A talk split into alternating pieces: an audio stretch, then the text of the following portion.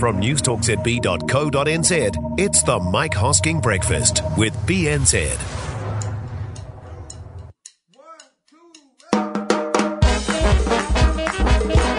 Oh, g'day there, and welcome to the rewrap for Thursday. All the best bits from the Mike Hosking breakfast on News Talk ZB in a sillier package. I am Glenn ZB. Uh, and this morning, uh, Mike Hosking's technical frustration causes him to think about another career. Uh, more details to follow. This is breaking news. Uh, we've got a Musk date for you. Well, it's a Tesla update, but I've started calling them Musk dates because it's got a bit of ring to it. And while we're on cars, uh, we'll get a review of the Aston Martin uh, Mike drove around Hampton Downs yesterday. But before any of that, um, so the government is for or against foreign investment. It's so confusing. in this um, latest backflip.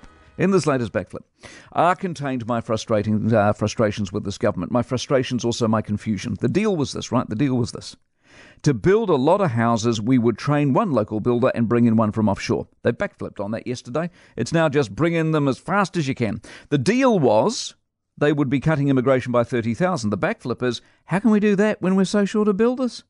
The deal was foreigners are the problem in the housing market. We're going to ban them from participating. The backflip yesterday foreigners can build and rent and invest in large scale projects. Now, my question is this Are they stupid? Are they really that backward, that naive, that as industry after industry, contractor after contractor, company after company told them of all the constraints that were already around labour and costs and finance when it came to the housing, there wasn't a hope in hell of A, increasing the building numbers from what they already were, and B, even less of a hope that Kiwi build at 10,000 houses per year for 10 years on top of all of that would ever see the light of day if they insisted on ploughing forward with bans and restrictions. Were they that naive, or were they Machiavellian? Did they, because you can quite rightly ask, given how bleeding obvious all this was, simply spout what they wanted to spout during the campaign to lure the gullible and get the votes, knowing full well that if they got to government, they could never deliver on what they said they would? I still don't know the answer to that question for sure, but my guess is the former. And if I'm right, that is a hopeless position for a government to be in. As staggering as it would appear to be, they don't strike me as nasty people or as barefaced, dishonest people, but they do strike me as increasingly looking like they're bewildered, inexperienced, and perhaps surprised they got across the line last October.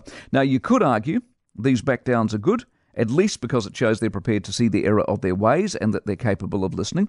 But having handed out that small bouquet, one is left with this glaringly large brick bat that it almost beggars belief that the things they couldn't see were staring at them so large, so obvious, so alarmingly obvious.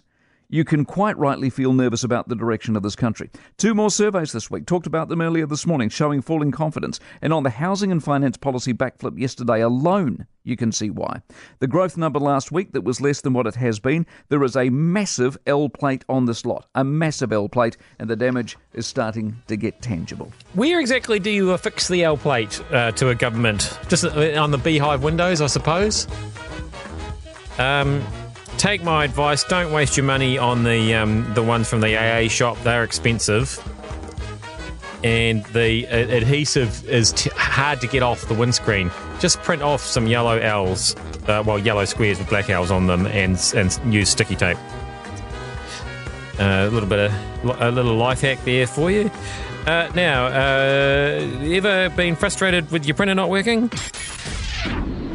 We've got you covered with the biz on the Mike Hosking Breakfast with BNZ on News Talk ZB. Uh, some insight into the workplace we can all identify with this morning. If you have trouble with your email at work, yes. If your printer is broken, yes.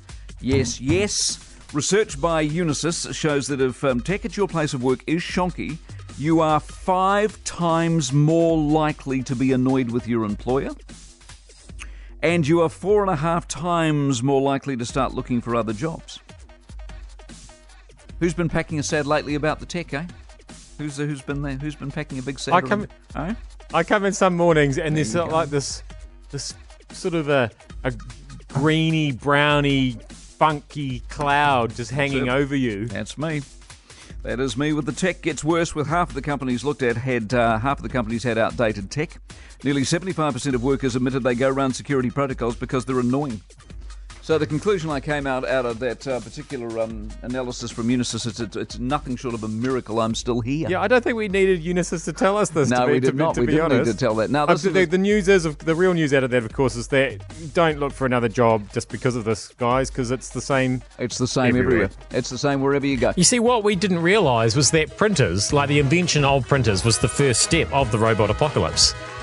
They were designed to never ever work and to only cause us grief, stress, frustration, and to turn us homicidal against each other.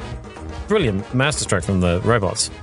Uh, speaking of a technology that drives itself, So here's your next problem. It burst into flames. They've got a whole lot of problems. They don't think it was on autopilot, but it failed to slow down. There's something going on with these cars where it sort of tears and it steers and it goes to hit a wall. It doesn't want to slow down because you had that other one in America the well, other you've, day. you've experienced that same thing Well, in a, yes, in a non-self-driving car. That so. is true. That is true. But anyway, this one, here's your latest problem. Things in flames, and they go to put it out. And the fire brigade, hundreds of litres of foam and water all over the car. They stick it on the tow truck. It bursts back into flames. This is the lithium ba- battery. This is the problem they've got. So they, they go, what? So they put it out again on the back of the tow truck, and then they take it to the yard, and then it bursts back into flames again. They can't put it out. It's the car you just can't put Well, out. I think it's pretty clear what's going on here. Which is what? Robot apocalypse. Yeah, probably is. So, um, you know, geez, buy a Tesla. I mean, as I mentioned, uh, that wasn't the only uh, car development that uh, was happening in Hosking's life over the last 24 hours. He went back down to Hampton Downs and uh, revisited the scene of the crime. So how did it go? Went all right. Hampton Downs yesterday. Um, only been back once since the incident, and so and uh, first thing that happens when I turn up at Hampton Downs is that the uh, the nice people in the office who run the GT club, which I belong to, they're standing there with my bucket and spade award.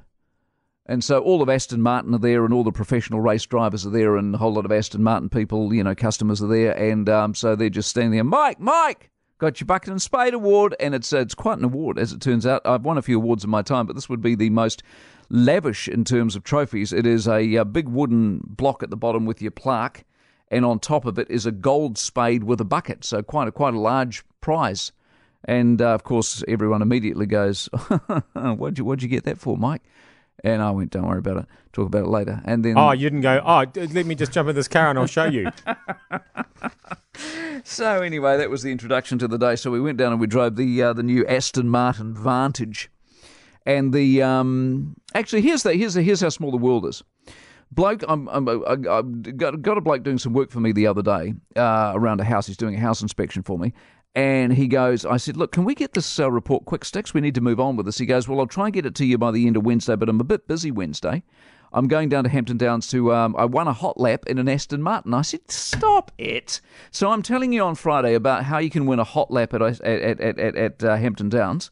If you go along to the Aston Martin thing uh, on Saturday, he goes along to the Aston Martin thing on Saturday, he wins a hot lap. So it's like the smallest world going. So anyway, he's there as well, asking me how I won the Bucket and Spade Award. But so we get in the Vantage, and we get in the other thing they got to let us drive was the DB11. So here's the first Which, problem. which one would James Bond prefer? Well, you see, that's interesting. That's interesting because the Aston Martin Vantage is based on the James Bond car in the latest James Bond movie. So it looks like the James Bond car, but you might think that traditionally he might have gone for the DB11. Upshot was the track's still wet. And I managed to fling it into a wall when it was bone dry. So I'm thinking to myself, well, how, how's this going to go? So they put a few cones out. Remember Aaron Slight? You know, the motorcycle guy? Aaron Slight. He was one of the professional drivers. Lovely bloke. Uh, anyway, we, we, we got around, put the back So in- it turns into a motorcycle. Oh no. Put the back end out a bit, but you know, we had the best of times and the engine noise and brum brum brum. I'll tell you what, 45 minutes down, you listen to Leighton Smith, get out of the car feeling a better person for it, drive around the track a few times in a couple of flash cars, get back in the car 45 minutes more of Leighton Smith, you're feeling an even better person. There's your perfect day. Can't go, can't go wrong. Well, I mean, almost perfect. Obviously, if you've got to bring it home at the Well, end. Well, yeah, I didn't get to bring it home, but counterbalanced by the fact that it remained undented, untarnished, and still in pretty reputable order, and they're probably going to sell it. And, they, And, you, and and they- you don't look that dented either. and they can say, look, Hosking drove that and he didn't crash it. What a miracle. Yeah, I guess that adds value to the vehicle if it's Hosking proof, I suppose. I am Glenn ZB. Um, I'm more of a Toyota Hyundai kind of a guy. Uh, that was the rewrap. We'll see you back here again for more tomorrow. Uh, seatbelts. Just a quote, paraphrase, steal a phrase from the host of Our Year Dude.